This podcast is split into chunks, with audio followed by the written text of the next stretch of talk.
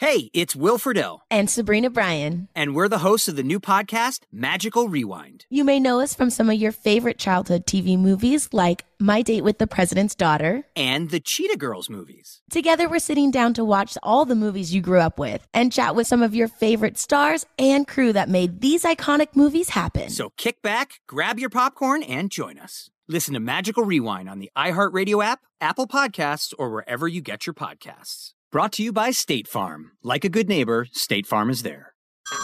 Hey everyone, it's Ted from Consumer Cellular, the guy in the orange sweater, and this is your wake up call. If you're paying too much for wireless service, you don't have to keep having that nightmare. Consumer Cellular has the same fast, reliable coverage as the leading carriers for less. And for a limited time, new customers receive their second month free when they sign up and use promo code MONTHFREE by May 31st. So why keep spending more than you have to? Seriously, wake up and call 1 888 freedom or visit consumercellular.com. Taxes, fees, and other third party charges will apply. See website for additional details.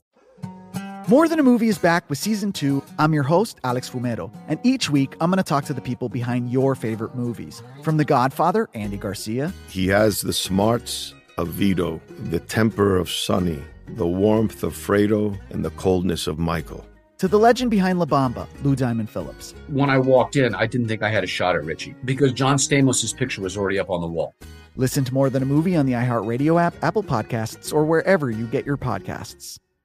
Ladies and gentlemen, this um, this day has been uh, one of the most difficult days in recent memory for me because I've known this moment was coming in the program today.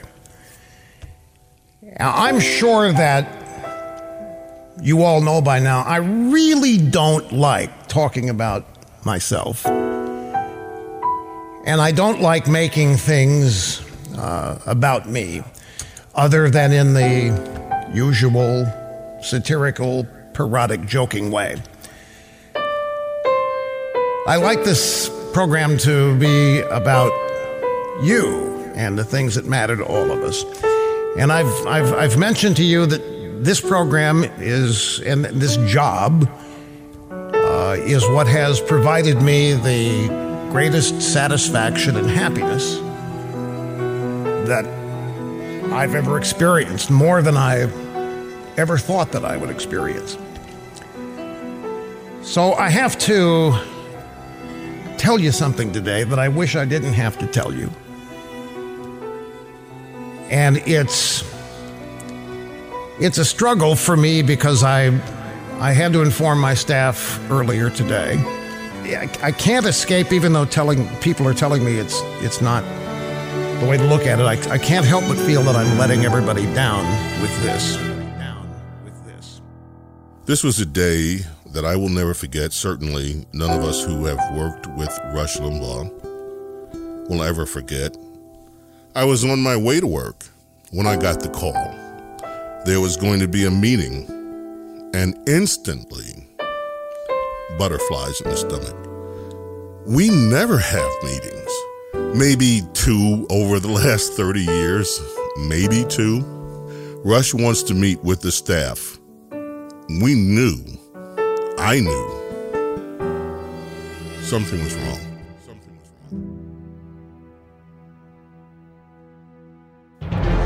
Whether you listened every day, you are at the EIB network and the Rush Limbaugh program heard on over 600 great radio stations, or every now and then. Nation's leading radio talk show, the most eagerly anticipated program in America. These are the stories you've never heard from the people behind the scenes who knew him best and loved him most.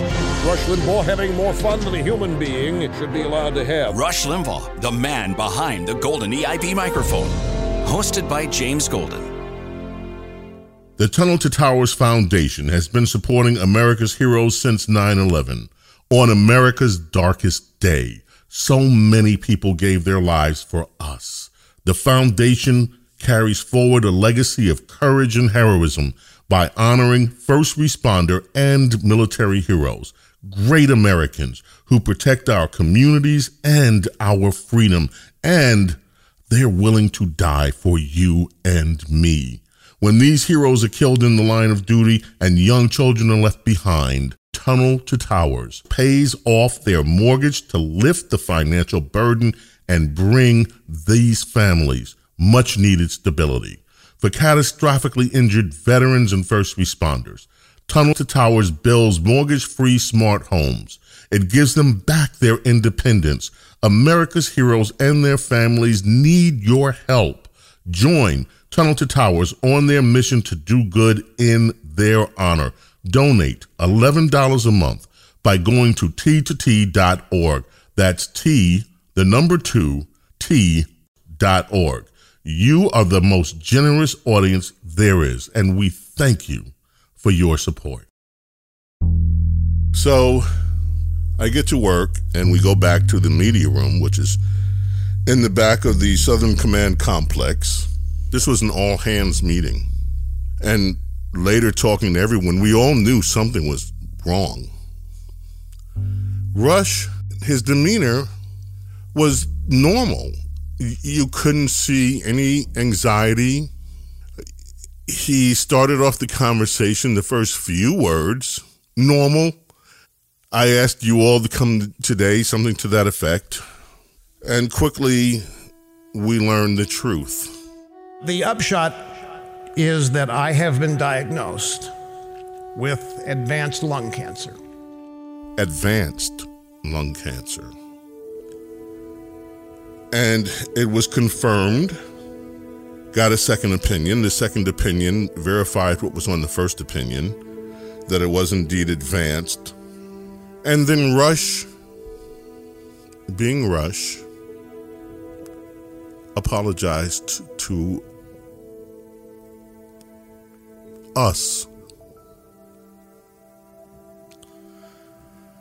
He said, I'm sorry I let you down.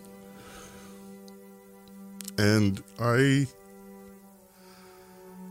let out an involut- involuntary scream no. You can't apologize to us. Because I was uh, mortified that he would actually, in, in this, what had to be the, the worst moment of our broadcast lives together as a team, as a as a group of people. He was apologizing to us on what had to be the worst, one of the worst days of his life. And he said that um, he was obviously going to seek treatment, seek the best treatment that there was for it.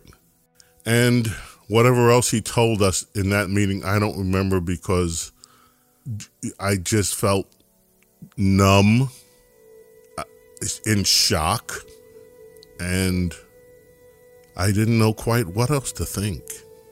Then Rush, being Rush, thanked everybody for coming together and turned and walked down that hallway back into his broadcast studio. I wish I didn't have to tell you this. And I thought about not telling anybody. I thought about trying to do this without anybody knowing because I don't like making things about me. But there are going to be days that I'm not going to be able to be here because I'm undergoing treatment or I'm reacting to treatment. I walked down that hall after him and opened the door and went in to his his studio. He was standing and I went over to him and gave him a hug, and I told him that I loved him. And that everything was going to be okay, and that um, I felt confident in it. What, what I have not revealed publicly until now is that I had just finished my own bout with cancer. I had been diagnosed uh, with prostate cancer, and it was typical of Rush and the organization, Craig, Julie Talbert, who runs Premier Networks, and Brian Johnson and our engineers on the West Coast did extraordinary things to allow me to continue working in Maryland, where I moved to for almost half a year while I was being treated no one knew because I kept working and my work days were kind of normal. I had my treatment early in the morning and would just go to work. And so I said to myself, well, you know, Rush's going to beat this. Rush can beat anything. I had the feeling that Rush was invincible. But at the same time, that word advanced. Advanced. That was a bothersome word. Uh, it is what it is. And you know me, I'm the mayor of Realville. So this has happened, and my intention is to come here every day I can and to do this program as normally and as competently and as expertly as I do each and every day because that is the source of my greatest satisfaction professionally, uh, personally. I've had so much support from uh, family and, and friends during this that it's it's just it's it's been tremendous. Shortly after that, it was showtime. Along comes the theme to the show. Rush opens the show. Couldn't tell. Couldn't tell anything was wrong. Typical day. Show opened strong. Rush leading off with stories of the day.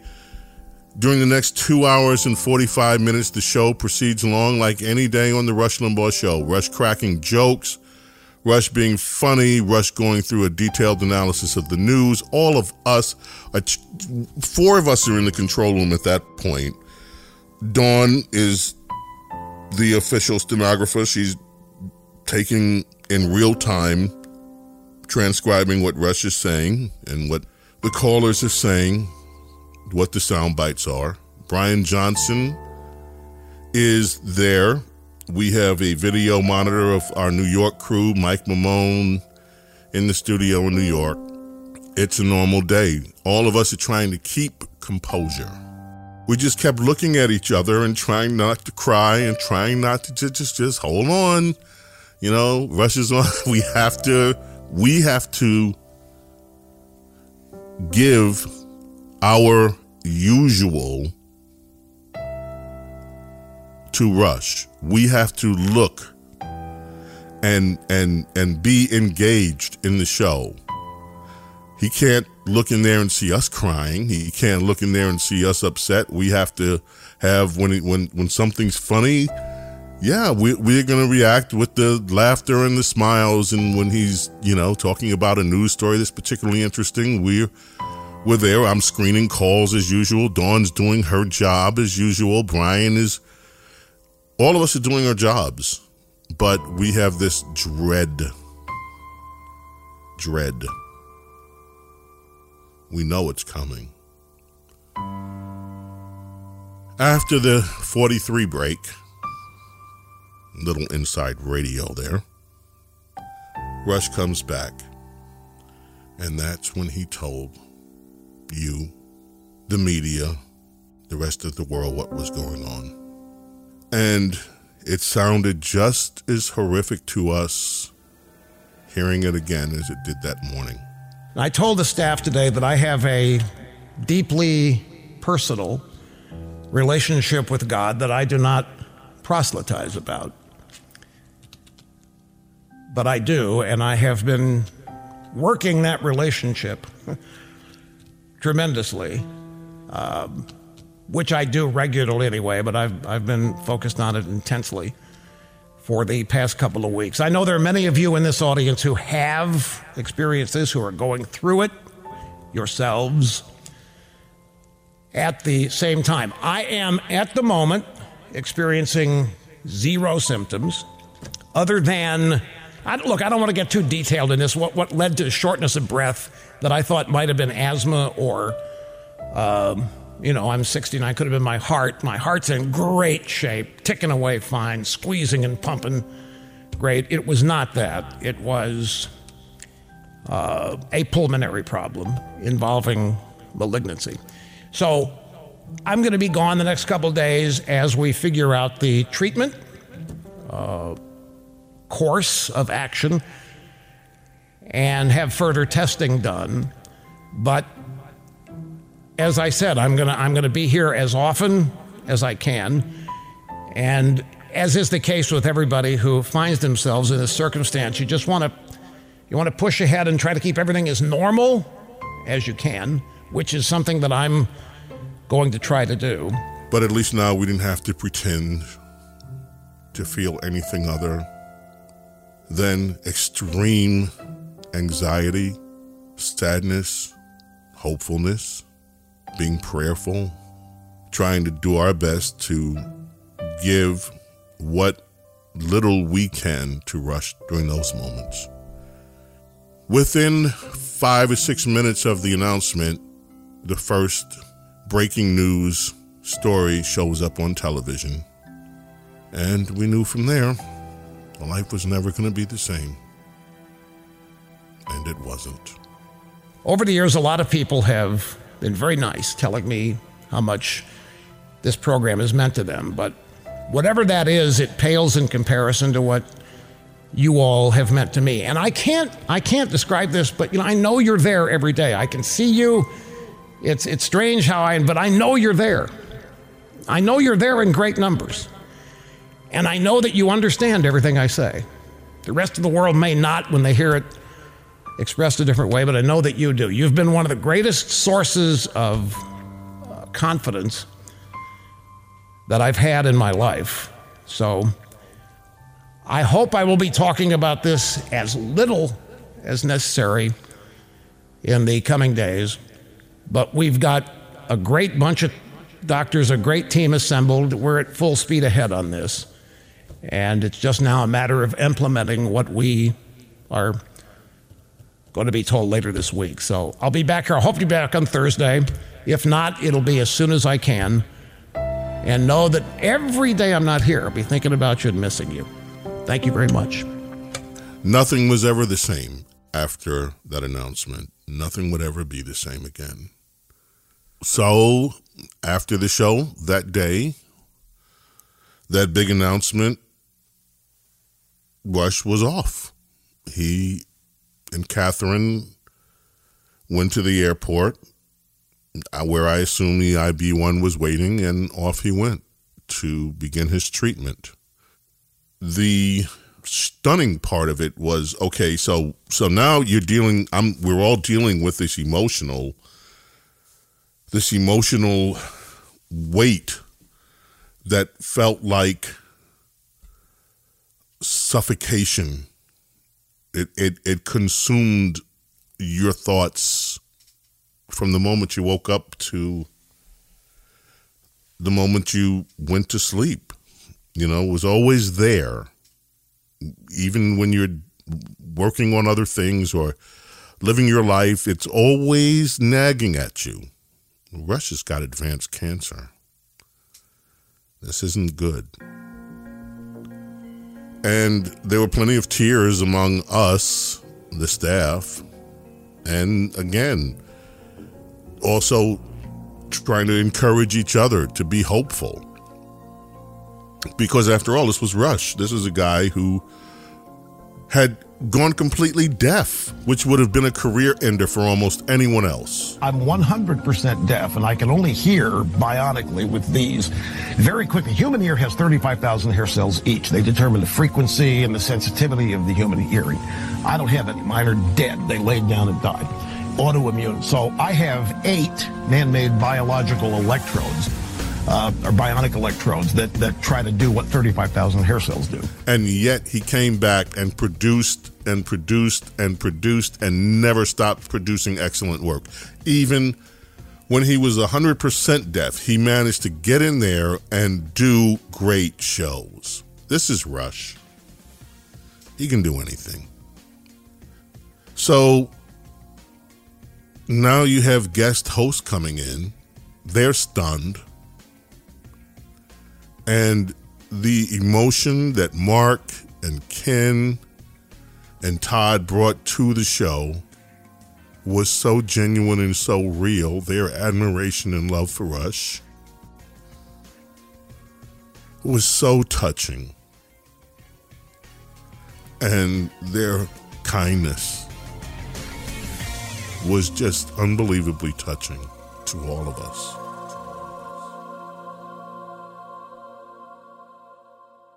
During the course of this series, we'll be hearing from some of Rush's friends, family members, and influential leaders from the political and media worlds. Back in 1988, when the Rush Limbaugh program was originating from New York City, Rush met Rudy Giuliani. They became close friends. Of course, Rudy would go on to become the mayor of New York City for eight years. Even after Rush left New York for Florida, the two stayed connected, always in the same foursome at charity golf events. They also worked together with Marvin Shanken of Cigar Aficionado to raise millions of dollars for prostate cancer research. The Life of Rush Limbaugh, Chapter 1, narrated by America's Mayor Rudy Giuliani. I knew what I wanted to do when I was eight years old. How did I know? Well, you know the story. I hated school, it was prison. I just hated it. Here I'm locked in this place. I'm having to learn about whatever you learn about in first grade, you know, how to paste things and stuff. The last place I wanted to be. So every morning, getting ready to go to this prison, this school, my mother had the radio on and she's listening to the guy, a local jock, and this guy sounds like he's having fun doing whatever he's doing. Playing records, he's doing commentary, the weather forecast. It sounds like he's having fun. I said, That's how I want my day to be. I don't want to begin my day in drudgery and something I don't want to do, but I had no choice. You have to go to school. If ever a man was born for radio, it was Rush Hudson Limbaugh III. He entered this world in January of 1951, right in the heartland of America, Cape Girardeau, Missouri. He was born into a family of lawyers who enjoyed success at nearly every level. And he almost seemed destined to be the same. His paternal grandfather, Rush Hudson Limbaugh I, served as a United States ambassador. His father, Rush Hudson Limbaugh II, was a lawyer, as was his uncle, and even his younger brother David, who has also since gone on to becoming a best selling author. But no, Rush had different plans. As you can imagine, a deviation from the family business wasn't received all too well. Even Rush would have said later, there's no way my dad could have anticipated that Rush would break all odds and be phenomenally successful, not going the conventional route. So, in the end, it just worked out for the best. Though Rush's family initially frowned upon his aspirations for a career in radio, they didn't completely ignore his passion for broadcasting. At the age of nine, Rush would broadcast from his own bedroom using a toy radio given to him by his parents that could only transmit throughout his house. There was a device called a Remco Caravelle, and it was the most amazing thing. My parents got it for me for Christmas one year, and my mother actually dutifully put a radio on her lap, and I would go upstairs where the bedroom was, and I would have my photo, and it, you, you had to have an external microphone to put into the speaker of the phonograph that you were playing records on.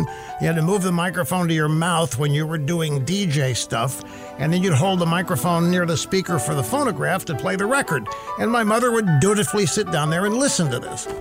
And the, the quality was just was was horrible, but it allowed me to get started on uh, on on living out my my dreams.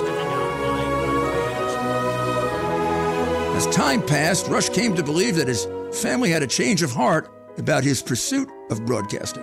Even though the family didn't understand it, the fact that I hadn't quit it was enough for them to encourage me to stay in it, and I did.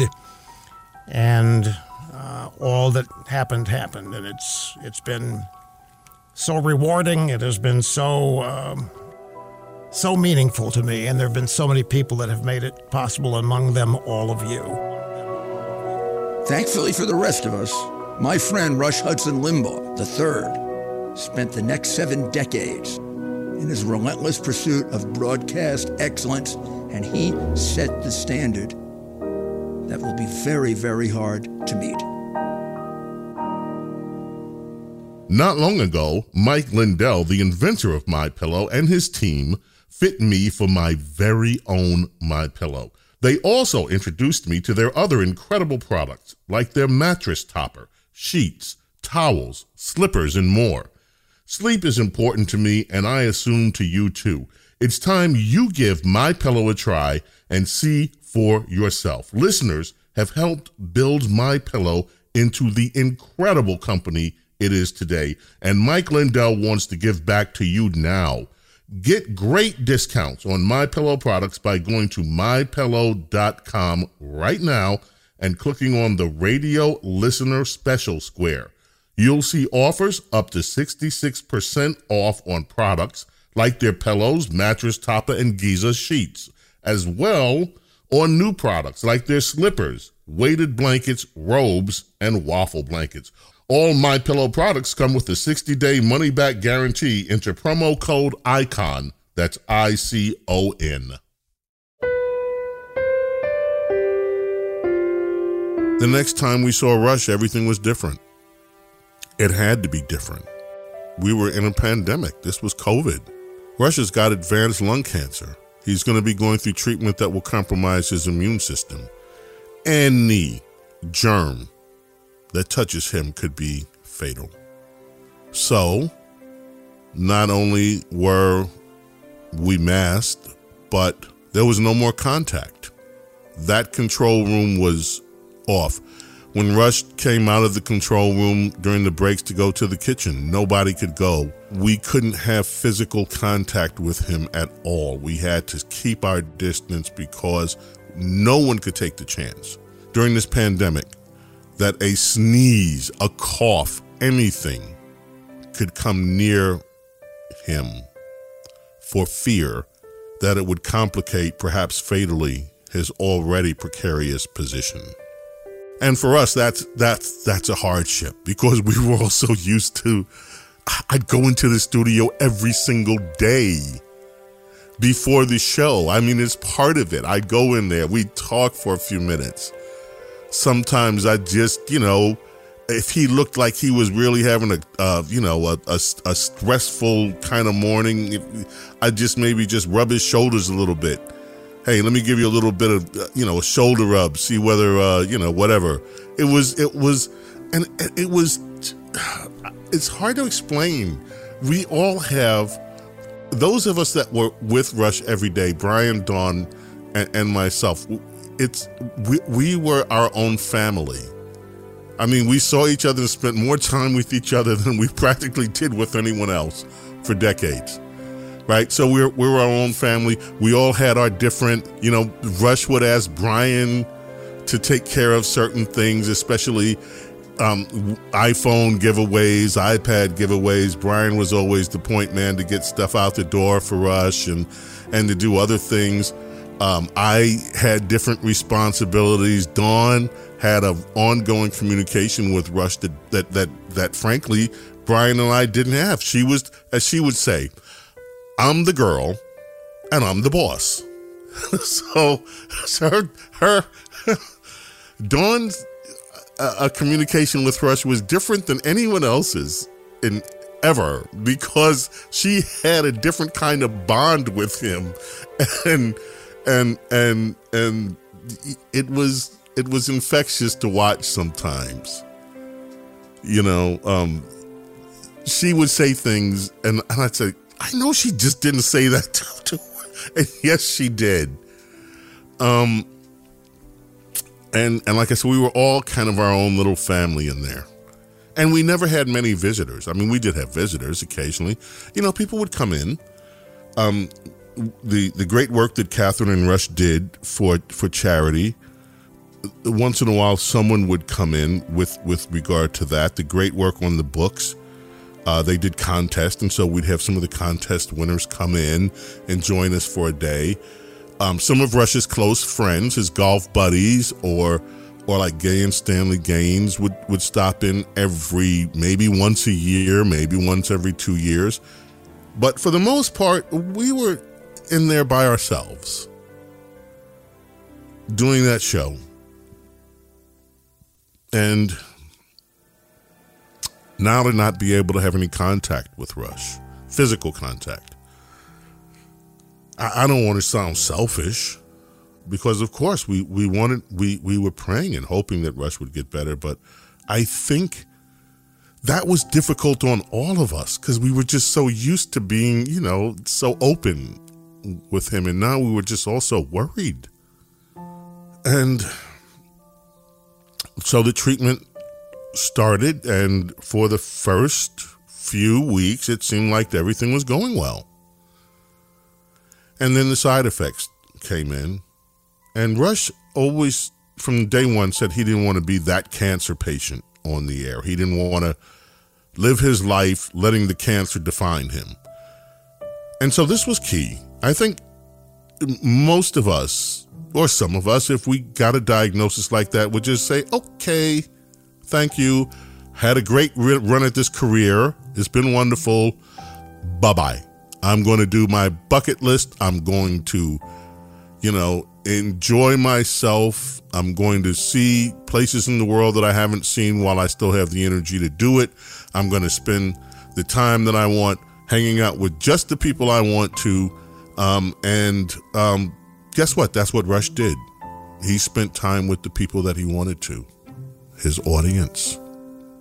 Rush's bucket list was to give everything that he could to the audience out of a sense of gratitude and thankfulness and appreciation for the wonderful life that this audience had provided for him. And he said those words so eloquently at times. I understand now what Lou Gehrig meant because I certainly feel like that. I, f- I feel ex- extremely fortunate and lucky. Because I have uh, outlived the diagnosis, I've been able to receive and hear and process some of the most wonderful, nice things about me that I might not have ever heard. There were two or three moments in the year where Rush did talk about his treatment. One was particularly grave when he indicated that they'd have to try a new approach. And that was kind of a red flag for me. That's like, hmm, this is not going as expected. I think it was a red flag for all of us. There was the moments near Thanksgiving, the Thanksgiving show, as we progressed, where Rush made it a point to speak very poignantly about how much the audience meant to him. And as many days as he could be there, he was there. I remember him saying that. And you know, it's so funny, I still think about this a lot. He said, There will come a time when I will no longer be able to do this. But until then, I'm going to do this as many days as I can. And to me, I wanted to ignore the first part of that. That that there there will come a time when I can't do this. Of course, we all know that that's reality. There's a time in everyone's life when life changes. When whatever has gone on before is not going to go on again. This is life for all of us. But to have it on a stage before 27 million or more people, the audience, by the way, kept growing and growing and growing and never stopped growing into his 33rd year. To have this, that I am going to do this as long as I can do this showed you where his love was. He loved his wife, he loved what he did for others through the charities and through the philanthropy. He loved all of that. But Rush made no secret about it. He said it. And it was jest, but it wasn't.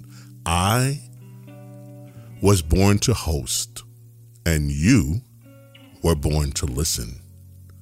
And until the very end, that was Rush Limbaugh, born to host with talent on loan from God.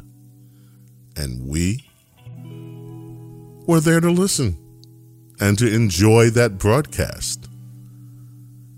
I think perhaps the moment I knew something was terribly wrong would be later in the year near Christmas time. I've been very lucky, folks, and I can't tell you how many how many ways. You I when this kind of thing befalls you, it's hard not to become self-focused. It's hard to not just think of yourself and it's it's hard to think that everybody's going to drop what they're doing and and, and deal with uh, with me, with you. You have to guard against that because this is to the family. This is as disrupting. It's as upsetting as it is to me. And in some cases, even more so. So you can't, I can't, be self absorbed about it. When that is the tendency, when you are told that you've got a due date, you have an expiration date. A lot of people never get told that, and so they they um, don't face life this way. That Christmas broadcast, his last Christmas broadcast with us, was incredibly special to me, it was the worst. It, it, it was the the precursor to the worst Christmas of my life because I was so devastated emotionally after that broadcast that I didn't go out Christmas. I didn't want to be around anybody. I just wanted to stay home and mope and cry and feel miserable because I could tell in that broadcast that this man who had spent the entire year giving everything that he had to give was perhaps not going to be here the following Christmas. This was it. My point in all of this today is gratitude. My my point in everything today that I share with you about this is to say thanks and to tell everybody involved how much I love you from the bottom of a sizable and growing and still beating heart. It was just something in the way that he delivered the message. And later on, he privately told us, you know, I didn't expect to be here this long after that diagnosis. And that was something else that was chilling. And he kept using the word terminal. It had changed, his lexicon had changed from having advanced lung cancer to having terminal lung cancer. And he said it more than once because he wanted us to know this is terminal. And he knew it was terminal. Now, silly me, I'm still thinking that whatever this next treatment is, is going to reverse all of this and it's not going to be terminal. And until the day that Catherine announced his death, I still believed that he would find some way to survive this. But I also know that when God wants you to come home, you're coming home regardless of who you are, what your station in life is, how important you think you are, how important the world thinks you are. None of that matters. When it's time to go home, you're going home. And of course, not wanting Rush to suffer, there is also solace in that he is not suffering. And I will tell you that some of those days at the end of the show, you could really see what giving it all meant. Rush could barely move.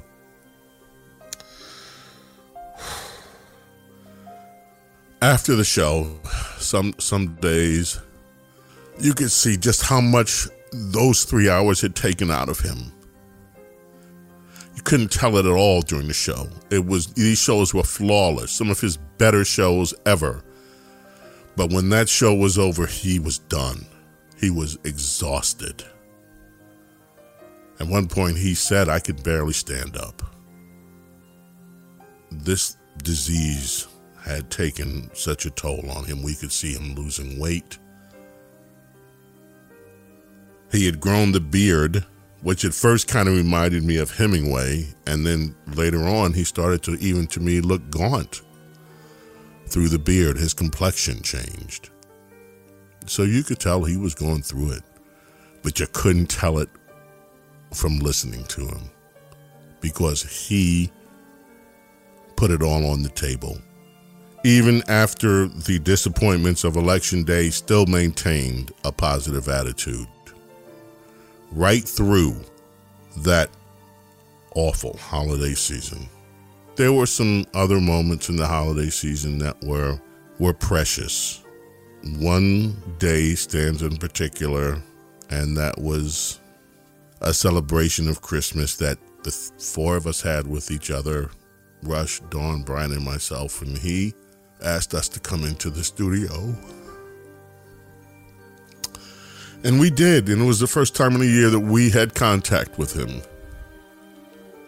And it was special. And it was so special that I almost don't want to talk about it because it's like a jewel. But I will tell you this Rush Limbaugh, greatest broadcaster of all time, in my eyes. And I've known many great broadcasters, but beyond that, one of the most courageous human beings I've ever had the pleasure of meeting. And the way that Rush handled his final challenge, he left nothing on the table. He gave it his all.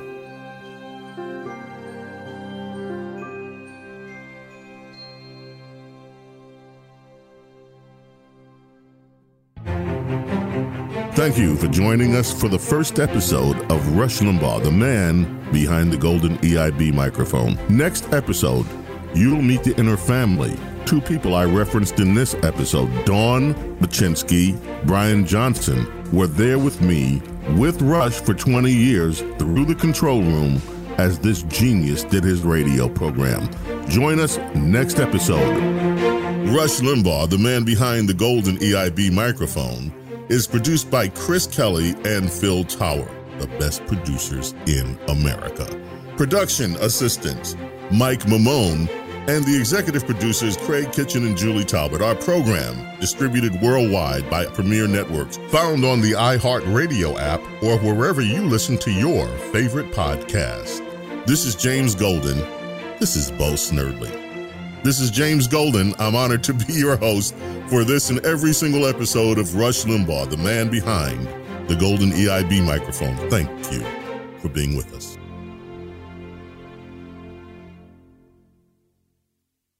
Hi, I'm Michael Rapaport. And I'm Kibi Rapaport. And together we're hosting Rapaport's, Reality Podcast. We have a passion for reality TV, and we're inviting you into our living room. We're dissecting the drama and we're giving praise to the single greatest form of entertainment on television today. That is right. Reality TV is the greatest form of entertainment on television today. Listen to Rapaport's Reality with me, Kibi Rapaport. And me, Michael Rapaport, on the iHeartRadio app, Apple Podcast, or wherever you get your podcast.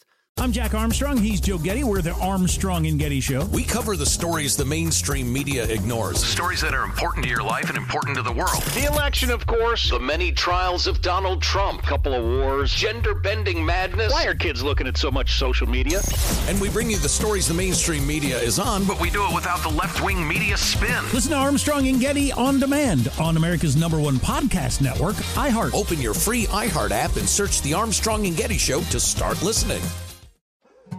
More Than a Movie is back with season two. I'm your host, Alex Fumero, and each week I'm going to talk to the people behind your favorite movies. From The Godfather, Andy Garcia. He has the smarts of Vito, the temper of Sonny, the warmth of Fredo, and the coldness of Michael. To the legend behind La Bamba, Lou Diamond Phillips. When I walked in, I didn't think I had a shot at Richie because John Stamos' picture was already up on the wall. Listen to More Than a Movie on the iHeartRadio app, Apple Podcasts, or wherever you get your podcasts.